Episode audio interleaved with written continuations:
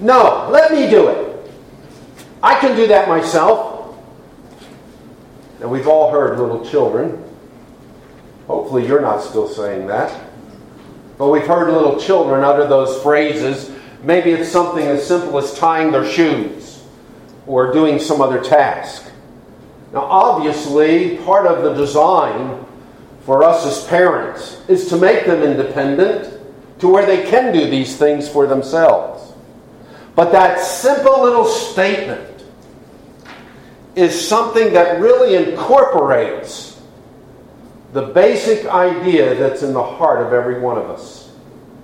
I can do it myself. I think regardless of the generation that's represented here, we're all familiar with a well-known singer back in the nineteen hundreds, Frank Sinatra. And one of his well-known songs was called My Way. And now the end is near. And so I face the final curtain. My friend, I'll say it clear. I state my case of which I'm certain. I've lived a life that's full. I've traveled each and every highway. But more, much more than this, I did it my way. Now, the one thing I have to acknowledge in the lyrics of Frank Sinatra's song is at least he's not blaming someone else for what he did or the mistakes he made. Because he goes on in that song to talk about regrets and mistakes. But what gave him the greatest comfort was I did it my way.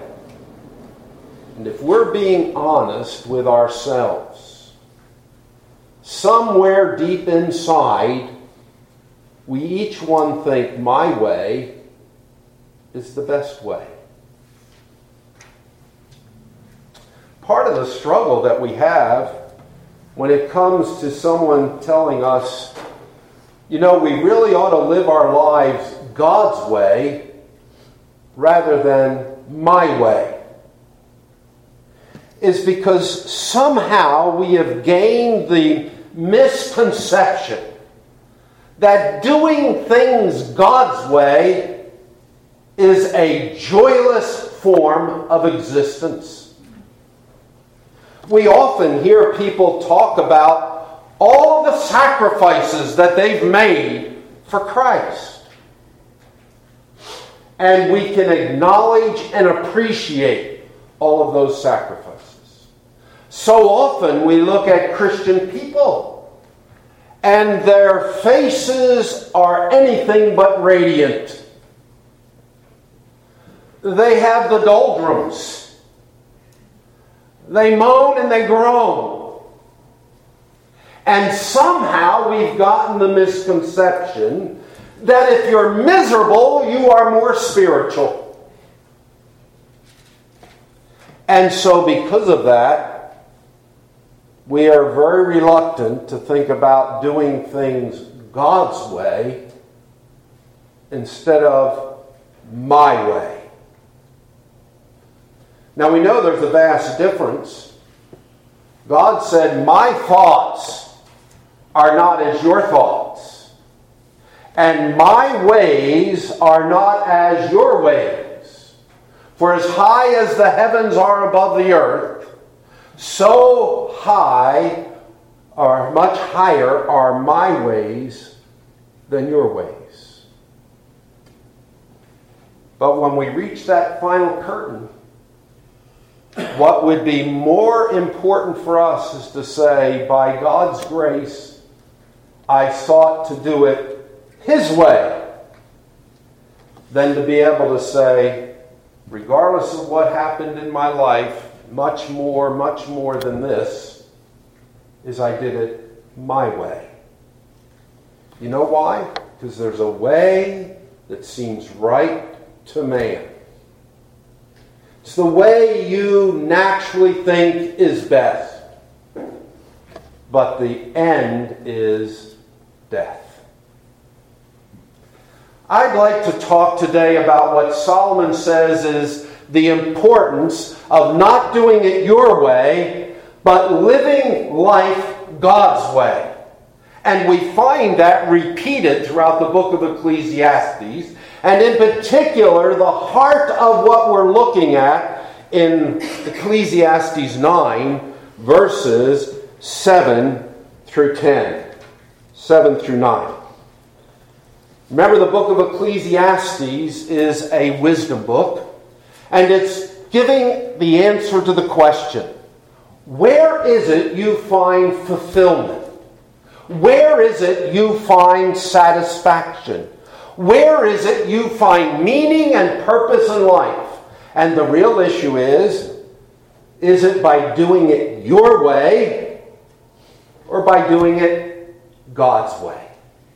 And in chapters one through six, Solomon brings out his theme to say, if you're living for the things of this world, you're going to be left short. You might have passing joy and pleasures, but in the end, it'll leave you empty. And then in chapters seven through twelve, he makes deductions from that theme. And basically, he says the wise way to live life is to have a God-centered focus. Because a God-centered focus is only how an individual will have meaning and purpose and fulfillment in life. Now, as Solomon says to us in verses seven and following in chapter nine, go then, eat your bread in happiness, drink your wine with a cheerful heart, for God has already approved your works. Let your clothes be white at all times, and let not oil be lacking on your head. Enjoy life with a woman whom you love all the days of your fleeting life, which he has given you under the sun. For this is your reward in life, and in your toil in which you have labored under the sun.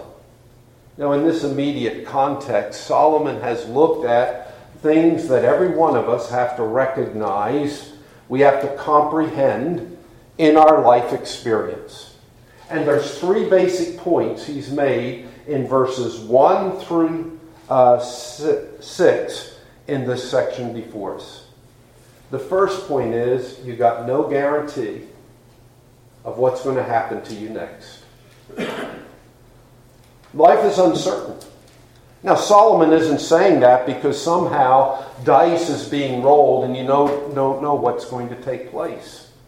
He's indicated that it's all under the providential hand of God. He has said that back in chapter three, where God has made everything appropriate for its time. And what's included? Every aspect of life, a time to be born and a time to die and everything else in between.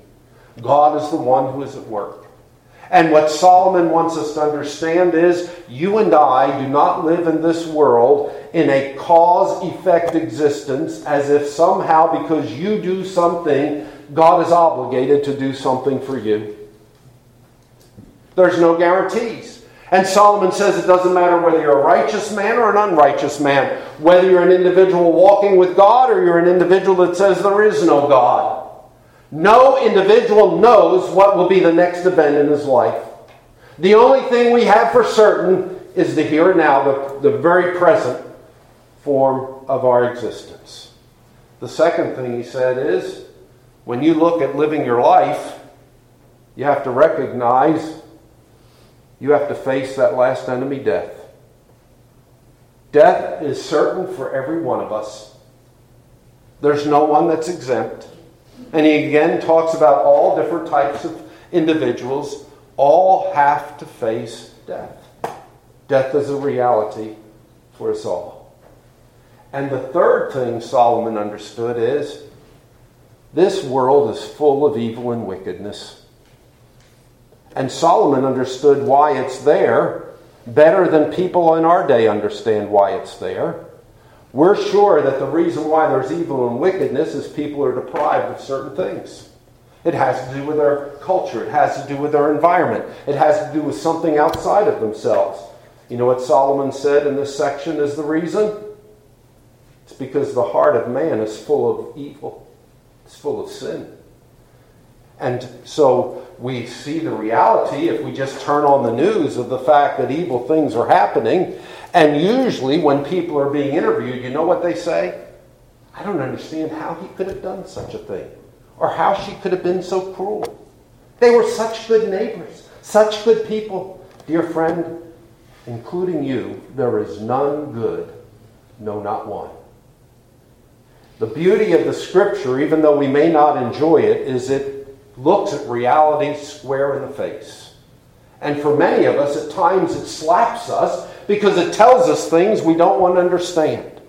And the reality is that what Solomon recognized is you and I have no guarantee except where we are right now. The ultimate goal for us in this temporal life is death. And in the midst of it, there's going to be evil and uh, wickedness taking place.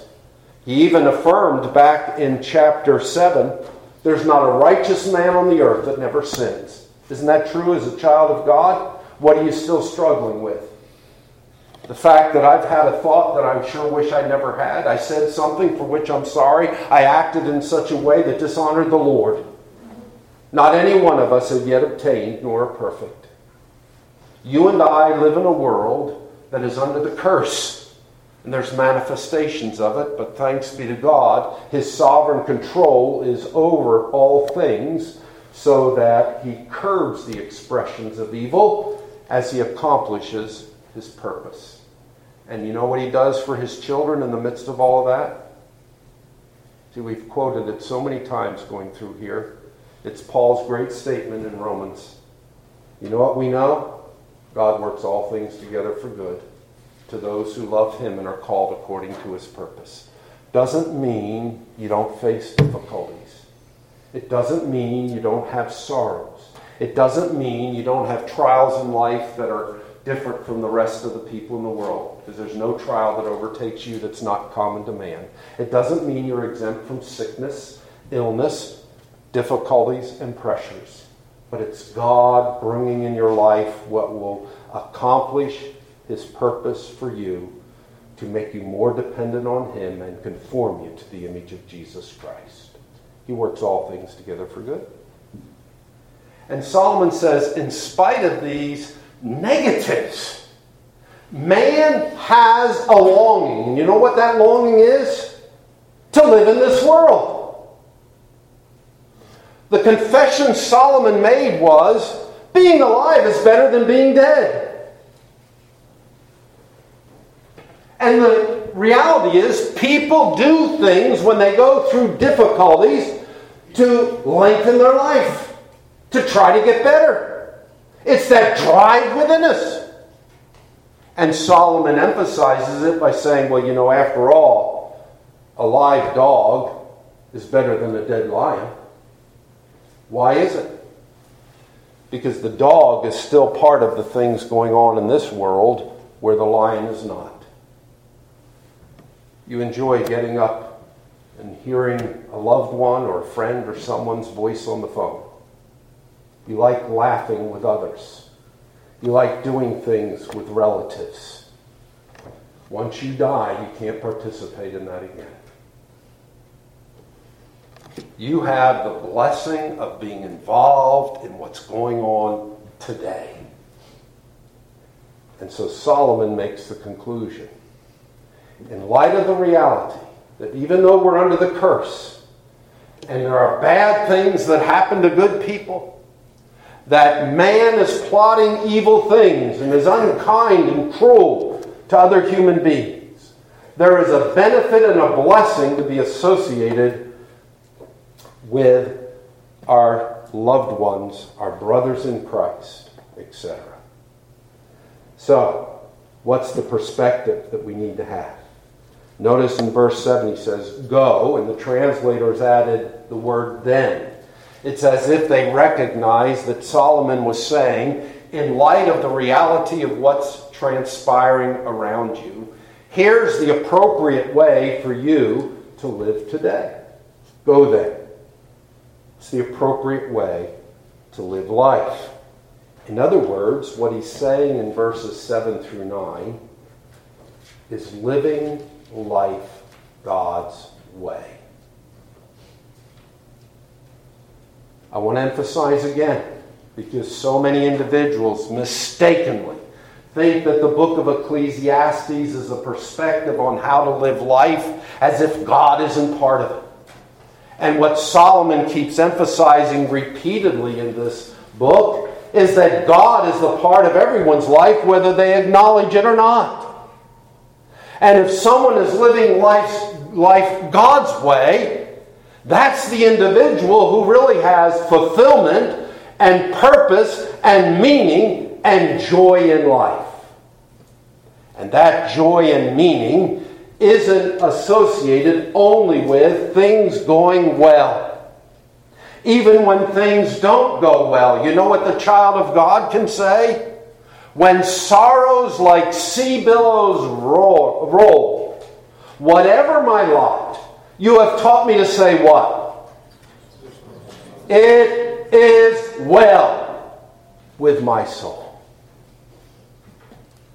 Though Satan should buffet, though other things come into my life, let this blessed assurance control that Christ has regarded my helpless estate and has shed his own blood for my soul. It's well. What I want you to understand is that what is being taught to us or taught to us by Solomon in Ecclesiastes is not a misguided perspective of an individual living under the sun who has no spirituality.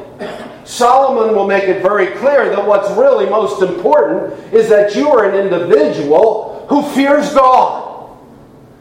Isn't that what he even says in verse seven? Why is it the individual can eat his bread in happiness and drink his wine with a cheerful heart? Look at his reason for it. For God has already approved your works.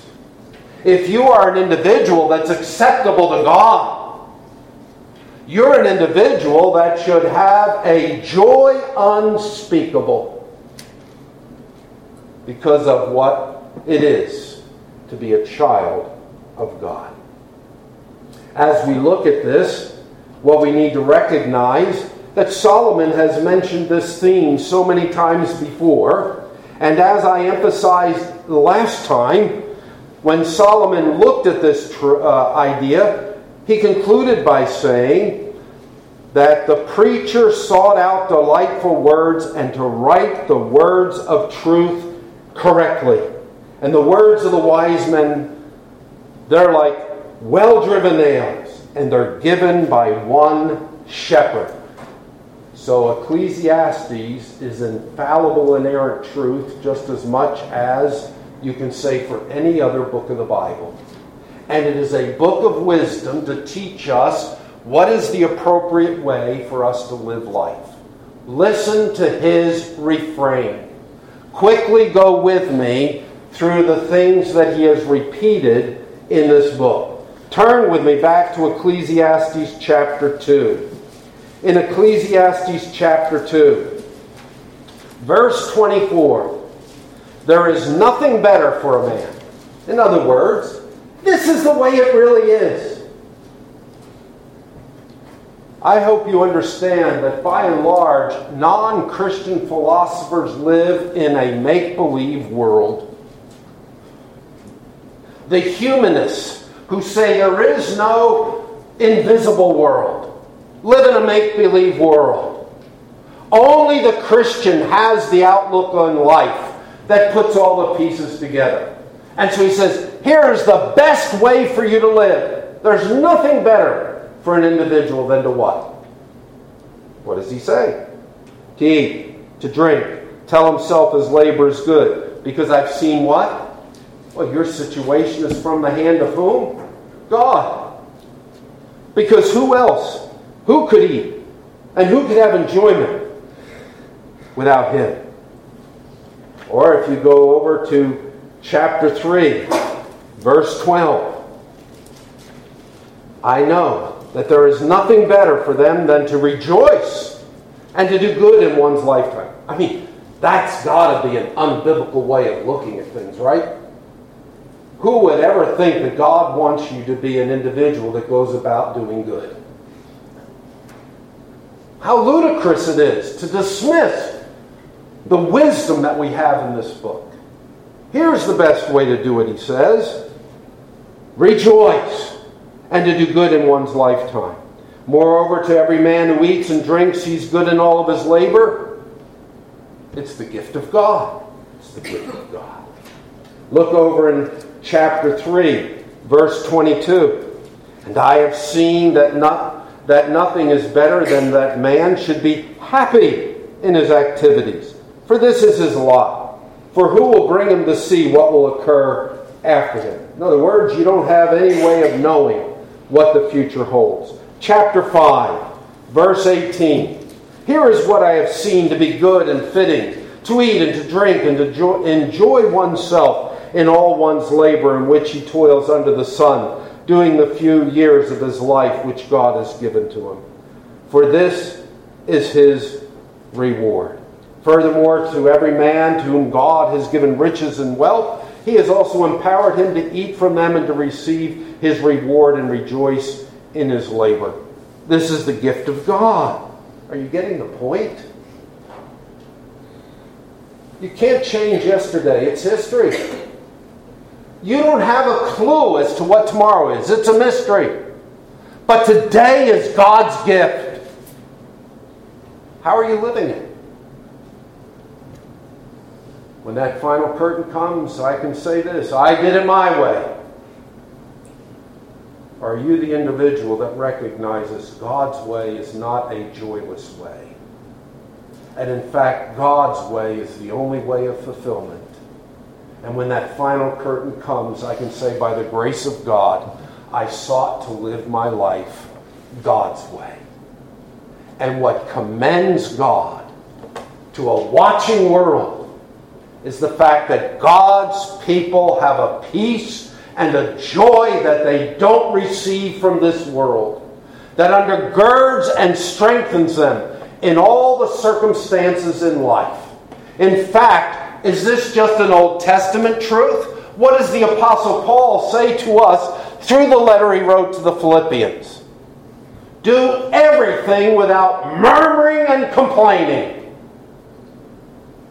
Because I'll tell you what characterizes the non-believer and even the religious person. Nothing's ever right. It's too hot, too cold, too dry, too wet. And then that goes into every other aspect of life as well. Do everything without murmuring and complaining, that you may prove, that you may demonstrate that you are the children of God without reproach. You know what commends Christ? Having a joyful outlook on life. That recognizes my God will never leave me. He will never abandon me. And what I have is the provision that He has given to me. And therefore I can eat my bread in happiness. I can drink my wine with a cheerful heart. For God has already approved my works. I'm not living on a performance scale to trying to earn merit with God. You understand how liberating that is? Do you know what a blessing it is to stand before God by grace? I listen to some of the modern Christian hymns, uh, songs, and they talk about how God must really be disappointed with me. Dear friend, God is not disappointed in you. He knows what you are. We're sinners saved by grace. We are never wonderful saints with whom God is justly proud, but always as foolish and erring children with whom He is long-suffering and patient.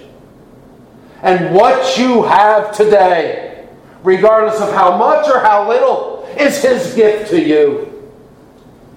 Today is God's gift. Enjoy it. When Paul wrote to Timothy, he said, individuals who fabricate a religion of works say we ought to abstain from certain things and we ought to be sure we don't eat certain foods. He says, oh, but all of them have been given by God to be gratefully received by those who know the truth. When Paul wrote to the Philippians, guess how he told them you're to live your Christian life? Rejoice in the Lord, maybe on Sunday, maybe when things are going well. What did he say? Rejoice in the Lord always. And in case you missed it, again I say, rejoice. Yeah. Over in chapter eight, verse fifteen, Solomon said, so I commended pleasure, for there is nothing good for man under the sun, except to eat and to drink and to be merry, and this will stand by him in his toils throughout the days of his life, which God has given him under the sun. Or in our verse before us, go then eat your bread in happiness and drink your wine with a cheerful heart, for God has already approved your works. Let your clothes be white at all times, and let not oil be lacking on your head. Enjoy life with a woman whom you love all the days of your fleeting life, which he has given you under the sun, for this is your reward in life and in your toil in which you have labored under the sun. And when Solomon wants to speak to the next generation, you know what he tells them to do? Besides saying, remember your Creator in the days of your youth, he gives them three R's to remember. And it's not reading, writing, arithmetic. Remember your Creator in the days of your youth.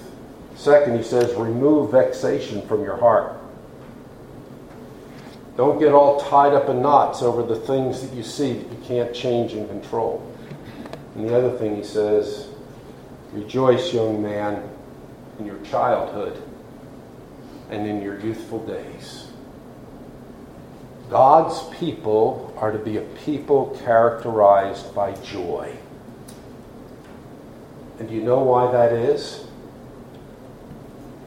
Because in God's presence is the fullness of joy forever. And the nearer you draw to God, the more you will experience His joy this side of glory.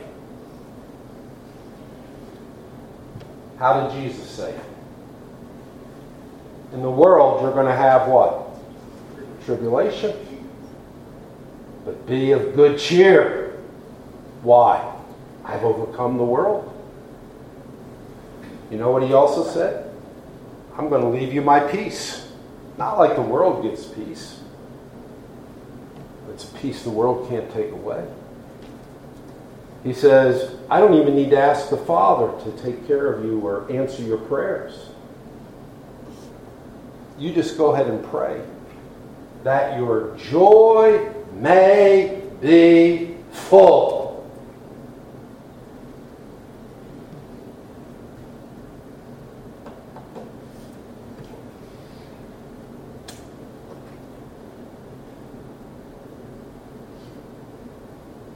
The hymnist said, oh, what peace we often forfeit.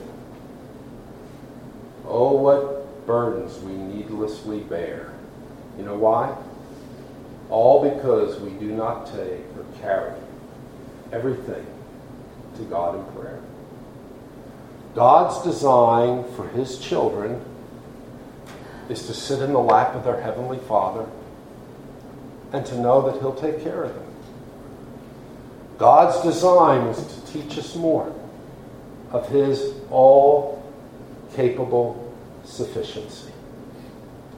God's design is for us to grow, to love Him more each day, regardless of the task that He gives us to do, regardless of the ministry that we might be in, regardless of how He uses us in the lives of others. You understand that the real bottom line of what's involved in that circumstance is that we're growing closer to God and enjoying Him.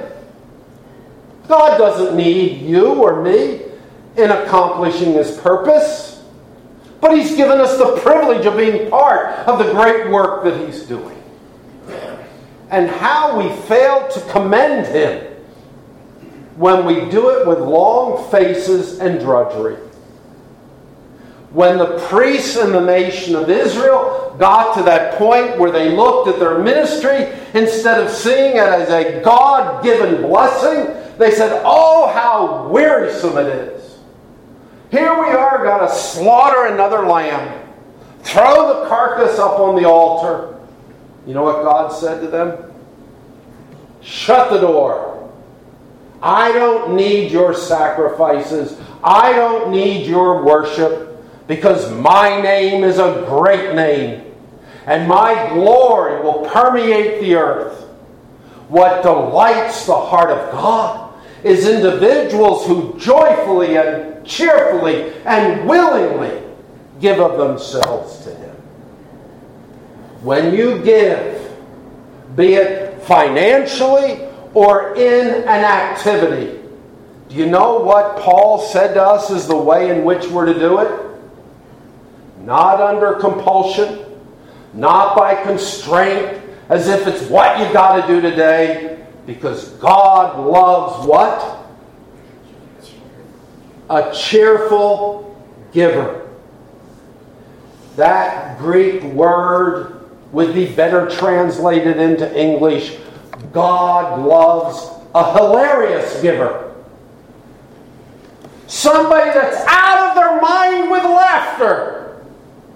What a great privilege I have to serve the King of Glory.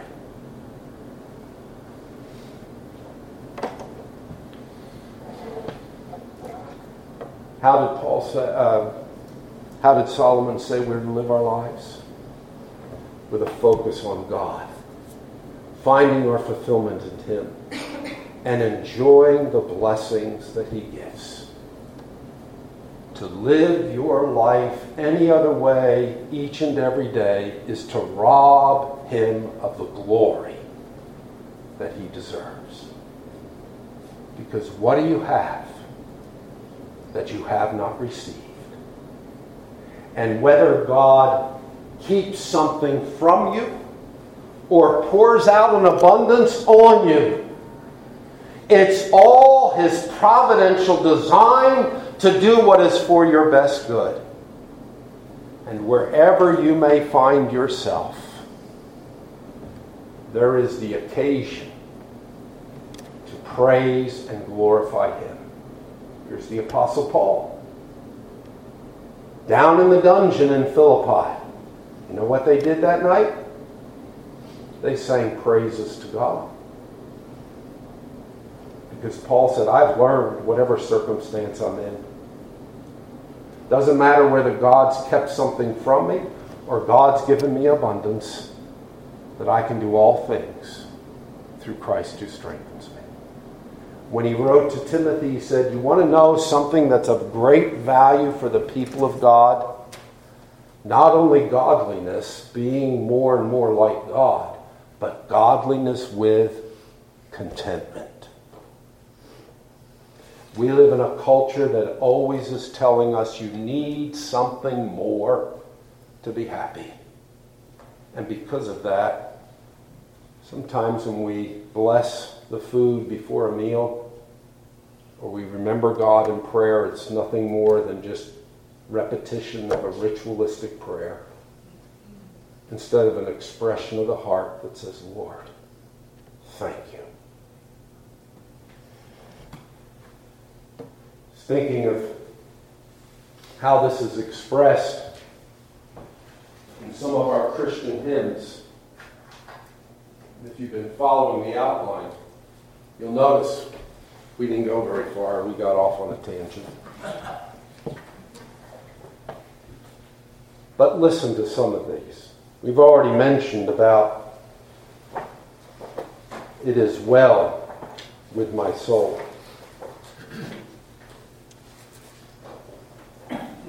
A hymn written out of adversity. think one of, if I use more of a modern vernacular, upbeat Christian hymn composers, was a woman struck with blindness, Fanny Crosby. Blessed assurance, Jesus is mine.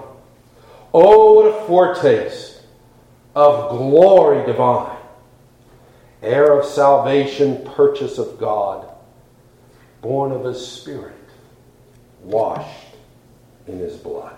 Oh, this is my story. This is my song, says Fanny.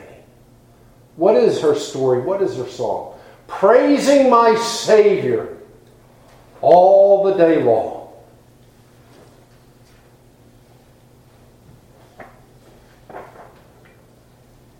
I will sing of the mercies of the Lord forever. I will sing. With my mouth I will make known your faithfulness. I will make known your faithfulness to all generations. Elton Roth said, I have a song that Jesus gave to me. It was sent from heaven above. There never was a sweeter melody. 'Tis a melody of love. In my heart there rings a melody. It's the recognition that God infuses joy into the experience of His people. It begins with the fact that the burden of sin has been removed. It continues with the fact that God is the one who is always with me, never will abandon me. It is the recognition that I'm not trying to earn favor with Him. I stand before Him in grace. I don't have to try to earn His love, to prove His love. His love initiates it, and I respond back in love to Him. Oh, redeemed, how I love to proclaim it. Redeemed by the blood of the Lamb. Redeemed through His infinite mercy, His child, and forever I am. Fanny said, I know I shall see in His beauty the King in whose law I delight, who lovingly guards my footsteps and gives me songs in the night. Enjoying God's provision today is not unspiritual. In fact, it is a failure to give Him His due. He has given us all things richly to enjoy. Doesn't mean we become worldly minded. It doesn't mean that we've lost track of the fact that we still deal with issues of sin and we still see evil around us and we don't burden for those who are outside of Christ. All that's part of the equation. But God's people are characterized by an inexplainable joy. And that joy is sourced in Jesus Christ Himself. So the great hymnist said, uh, hymn says, day by day and with each passing moment, strength I find to meet my trials here. I'm trusting in my Father's wise bestowment. I've no cause for worry or for fear. He whose heart is kind beyond all measure gives unto each day what He deems best. Lovingly it's part of pain and pleasure, mingling toil with peace and rest. Now, if what I'm saying to you are just the words of someone else, or seem to be contrary to your understanding, let me encourage you to go to the Scriptures. Don't just take it because I'm presenting it. This is not just a truth to be found in Ecclesiastes. It permeates all of God's Word. That the redeemed of the Lord have everlasting joy on their heads. They're the ones who can live today with a sense of well-being because Christ has regarded their helpless estate. And they are the only ones who are ready to meet the world to come. So for every one of us, sadly, some of you will join Frank Sinatra. And you'll say, when that final curtain comes, this is the one thing that matters most, and this is what I can say. I did it my way. And Christ will say, you're without excuse. Because we all have to stand before him. But for those who have been cleansed by the blood of Christ, don't let the evil one and the burdens of this world weigh you down and rob you of the joy of your salvation, of the blessing that it is to be a child of God, and to enjoy him and grow in him each day.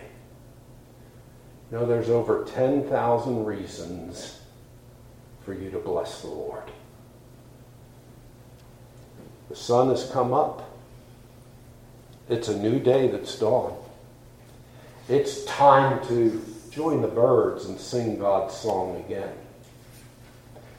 And the way to approach today and to be sure I'm glorifying him is that whatever may pass and whatever lies before me, let me be singing when the evening comes.